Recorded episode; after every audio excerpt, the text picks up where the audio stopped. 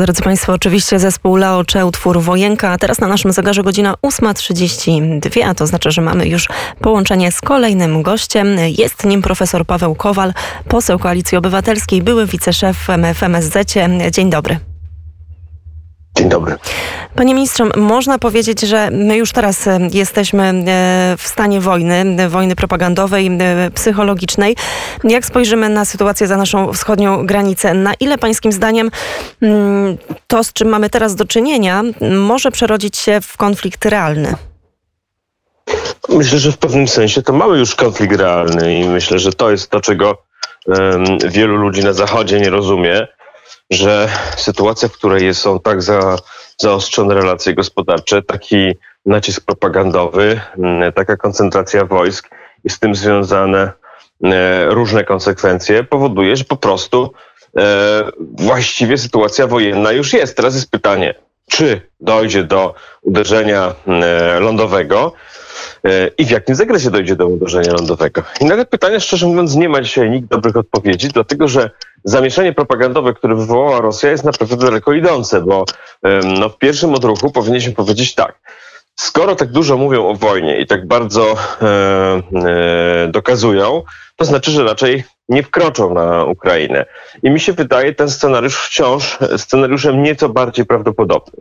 No ale skoro już wytwarza się takie napięcie i dynamika wojenna, i, I, nawet jeżeli czasami wcześniej ktoś nie chciał tego w ten sposób poprowadzić, to może się okazać, że jednak dojdzie do jakiegoś uderzenia lądowego. Szczególnie, że sygnały ze strony naszych partnerów zachodnich, z którymi w sumie jesteśmy najbliżej przecież i od nich, i z nimi musimy układać politykę, e, są e, z rosyjskiego punktu widzenia neutralne, czyli zarówno ta nieszczęsna powieść prezydenta Stanów Zjednoczonych, jak i Mm, różne sygnały niemieckie mogą być odczytywane w Moskwie jako taka, jako brak stanowczości, powiedzmy, o tak, tak, tak, tak to powiedzmy. Mimo tego, że jednocześnie Zachód faktycznie wyraźnie wspiera Ukrainę i Stany Zjednoczone i Niemcy na różnych poziomach, ale te kilka wypowiedzi politycznych no, poświadczyły ba, ba, bardzo źle o, o, o dyplomacji naszych Mm, e, partnerów. To panie profesorze, po, powstaje pytanie, dlaczego? Dlaczego w takim momencie i to wszystko, mamy teraz e, ten moment zaostrzenia tego konfliktu, jak wytłumaczyć działania Władimira Putina, co on chce osiągnąć? Wytłumaczyć ich nie musimy, ale możemy je zrozumieć, e, bo my ani nie musimy ich tłumaczyć, ani w żadnym razie nie można się z nimi zgodzić. Jemu chodzi po prostu o to, żeby to zrozumieć, że on znalazł taką przestrzeń, to się mówi okno możliwości. 30 lat po rozpadzie Związku Sowieckiego zdarzyła się taka historia, że Zachód liczy bardzo na to, że Amerykanie, mm, że Rosjanie pomogą Zachodowi w tej generalnej rozgrywce z Chinami. Czyli Zachód liczy na to, że Rosja będzie przynajmniej neutralna, a może wesprze Stany Zjednoczone w potencjalnym konflikcie. Tak było już za Trumpa.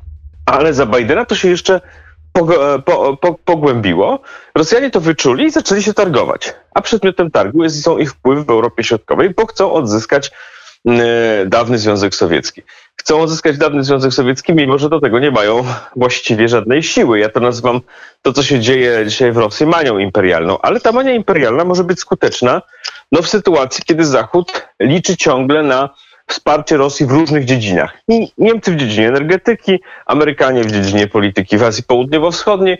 Każdy ma tam z nimi jakieś drobne mm, interesy, no ale teraz się chyba już wszyscy zorientowali, że z tego może być grubsza awantura, więc mam nadzieję, że y, polska dyplomacja będzie pracowała już tak naprawdę online z naszymi partnerami na Zachodzie, a partnerzy trochę więcej uwagi przy, przyłożą do tego, żeby zrozumieć y, faktyczne intencje i cele Rosji. No dobrze, panie profesorze, spróbujmy wyobrazić sobie taki scenariusz, e, że Rosja wjeżdża e, na Ukrainę, że mamy ten konflikt już taki, mm, e, taki bardzo poważny. Pytanie, co powinna zrobić Polska? Ja wiem, że to może nie jest pytanie do pana, mm, tylko, tylko do, do przedstawicieli mm, na przykład Ministerstwa Obrony Narodowej, ale gdyby pan mógł taką decyzję podjąć, czy Polska powinna pomóc Ukrainie, a jeżeli tak, to w jakim wymiarze? Polska powinna swoje, swoją politykę. Zrobię jeszcze jedno zastrzeżenie. E, właśnie kiedy mówimy, że Rosjanie wchodzą na Ukrainę w sensie militarnym, tak jak w XX wieku się wjeżdżało, prawda, że jest wielkoskalowa agresja, no to wtedy zawsze musimy się zastanowić, o jaką skalę, o jakiej skali mówimy, bo w zależności od tej skali będzie trzeba dobrać e, odpowiedź. Jeżeli to będzie skala e, mniejsza, to odpowiedź będzie inna, być może nawet będzie łatwiejsza, dlatego że będzie łatwiej e, wesprzeć Ukraińców. Jeżeli to będzie skala duża, no to w takim razie będzie to prowadziło do wojny, być może nawet w skali globalnej, więc e, musimy to rozróżniać. Wydaje mi się, że mm, ta skala będzie ograniczona, a wtedy nasza, e, nasza postawa powinna być taka, żebyśmy po pierwsze zmobilizowali naszych sojuszników, żeby oni się włączyli. To się już trochę dzieje, bo tak jak powiedziałem kilka gorzkich słów o politykach zachodnich, tak jeśli chodzi o wsparcie e, wojskowe, czyli co można powiedzieć o strategach wojskowych zachodnich, to tutaj już nie jest tak źle. A nawet można powiedzieć, że jest w jakimś sensie e, dobrze, jeżeli chodzi o, o to. Czyli po, powinniśmy po pierwsze skoordynować ściśle to e, z naszymi partnerami w NATO, a z tego powinny wynikać następujące rzeczy pomoc jeśli chodzi o uzbrojenie, pomoc jeśli chodzi o e, ekwipunek, pomoc jeżeli chodzi o kwestie humanitarne, w tym szpitale wojenne i tak dalej, pomoc jeżeli chodzi o logistykę, pomoc jeżeli chodzi o szkolenia. Te wszystkie elementy trzeba wtedy wykonać. To nie oznacza przystąpienia do wojny żebyśmy też dobrze to zrozumieli. To oznacza wsparcie sojusznicze, które wynika z tego, że Ukraina e, przez e, ostatnie kilkanaście lat była jednym z najbliższych współpracowników NATO. No i wielu ukraińskich żołnierzy służyło w misjach zachodnich, na przykład w Azji Środkowej, więc są poważne podstawy, zarówno prawne, jak i zobowiązania polityczne, żeby Ukrainie w takim wypadku pomóc. Pomóc w ramach całej wspólnoty. To jest z naszego punktu widzenia najbardziej korzystne rozwiązanie. Panie profesorze, ostatnio w jednym z wywiadów także na temat tego konfliktu poruszył pan kwestię e, Węgier, relacji Wiktora Orbana z Władimirem Putinem. Pytanie właśnie, jak, jaką rolę Węgry odgrywają w, w całym tym zamieszaniu? Jestem krytyczny wobec e, polityki Orbana e, wobec Rosji. Polityka gabinetu Orbana jest polityką reprezentowania interesów Rosji wewnątrz Unii Europejskiej. Od kiedy Viktor Orban zgodził się związać energetycznie, myślę o energetyce jądrowej z Rosją, stał się de facto jednym z ich ludzi e, w środku Europy, jakkolwiek by tego nie powiedzieć. Stara się wykorzystać konflikt do antagonizowania na Ukrainie e, w kontekście mniejszości węgierskiej. Minister Spraw Zagranicznych Węgier publicznie chwali wejście Rosji do Kazachstanu, co jest przedziwne, dlatego że akurat ta ekipa węgierska, mówi o ludziach Orbana, doszła do władzy na Węgrzech, wypłynęła kiedyś na Węgrzech w oparciu o krytykę inwazji sowieckiej na Węgrzech, więc teraz nagle się okazało, że oni chwalą wejście do, mm, wejście do e, Kazachstanu. Jednocześnie przyjmują w, w, w okresie największego konfliktu ordery od e, Putina.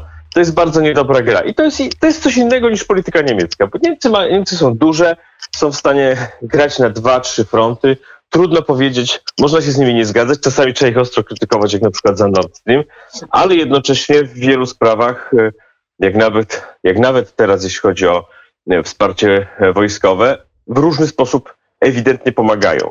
Natomiast polityka węgierska, Węgry są małe, słabe, po prostu oddają się Rosji i stanowią ich przyczółek wewnątrz Unii. Uważam, że polscy, polski minister spraw zagranicznych, polscy politycy powinni ostro protestować przeciwko działaniom węgierskim, bo działania węgierskie są po prostu sprzeczne z naszą racją stanu, mamy prawo jej bronić.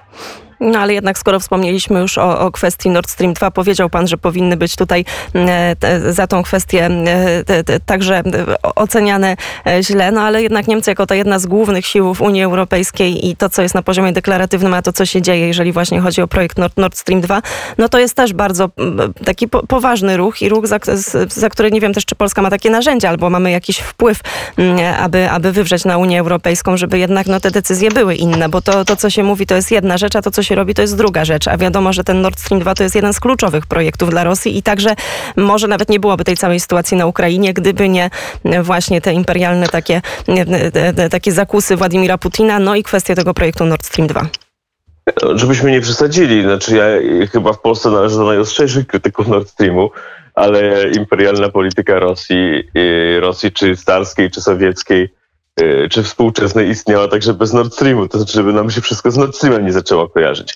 No, wszystko się nie kojarzy, ale to jest, no, no jest to jednak bardzo ważny element. No tak, ale cała polityka Rosji nie zaczęła się od Nord Streamu, tylko Nord Stream jest jej wynikiem, czyli jest dokładnie odwrotnie niż e, by można tak dzisiaj sądzić, prawda? Nord Stream jest po prostu wynikiem polityki imperialnej Rosji, a nie jej początkiem, ale co możemy zrobić? Po pierwsze, powinniśmy wspierać instytucje europejskie, które walczą z Nord Streamem, czyli z Nord Streamem i polityką gazową Rosji najostrzej walczył Trybunał Sprawiedliwości, e, z którym akurat polski rząd akurat walczy o wszystko, więc i podważa jego pozycję.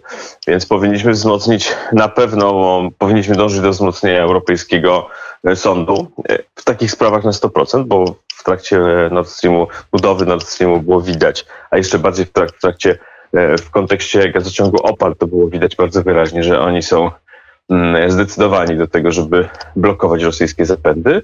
Powinniśmy stawiać na instytucje wspólne, jeśli chodzi o wspólną politykę energetyczną w Europie, bo inaczej się nie da i to już teraz widać. Powinniśmy walczyć do końca z Nord Streamem, bo jeszcze jest trochę do, e, jest jeszcze miejsce do gry, bo jeszcze jest kwestia certyfikacji Nord Streamu. E, no i wreszcie powinniśmy, nawet jeżeli się nie uda tego wygrać, uczynić z Nord Streamu nasze główne narzędzie przetargowe, jeżeli chodzi o negocjacje z Niemcami. To jest dla mnie jasne. Tylko powinniśmy na koniec tego wszystkiego jeszcze pamiętać, że polityka niemiecka to nie tylko Nord Stream. I że w wielu aspektach polityki niemieckiej, jeżeli chodzi także o politykę wschodnią, my się akurat zgadzamy, więc mamy też dużo wspólnych tematów. Niemcy są dużym państwem, ten ich wachlarz polityczny jest bardzo duży, więc my powinniśmy swoje odegrać i dociskać, ale pamiętać, że jest też więcej tematów i starać się na przykład w innych tematach, mm, na innych polach, e, w negocjacjach, właśnie odwołując się do kosztów, jakie ponosimy w związku z Nord Streamem, uzyskać więcej. Tylko to wymaga no, takiej sprawnej i przemyślonej dyplomacji, która jest oparta z jednej strony o krytykę Nord Streamu, ale z drugiej strony o jakiś plan, co na tym, co z tego może dla nas wynikać. Powiedział profesor Paweł Kowal, poseł Koalicji Obywatelskiej, także były wiceszef w Ministerstwie Spraw Zagranicznych. Godzina 8.45 na naszym zegarze. Bardzo dziękujemy panu za komentarz. Dziękuję bardzo.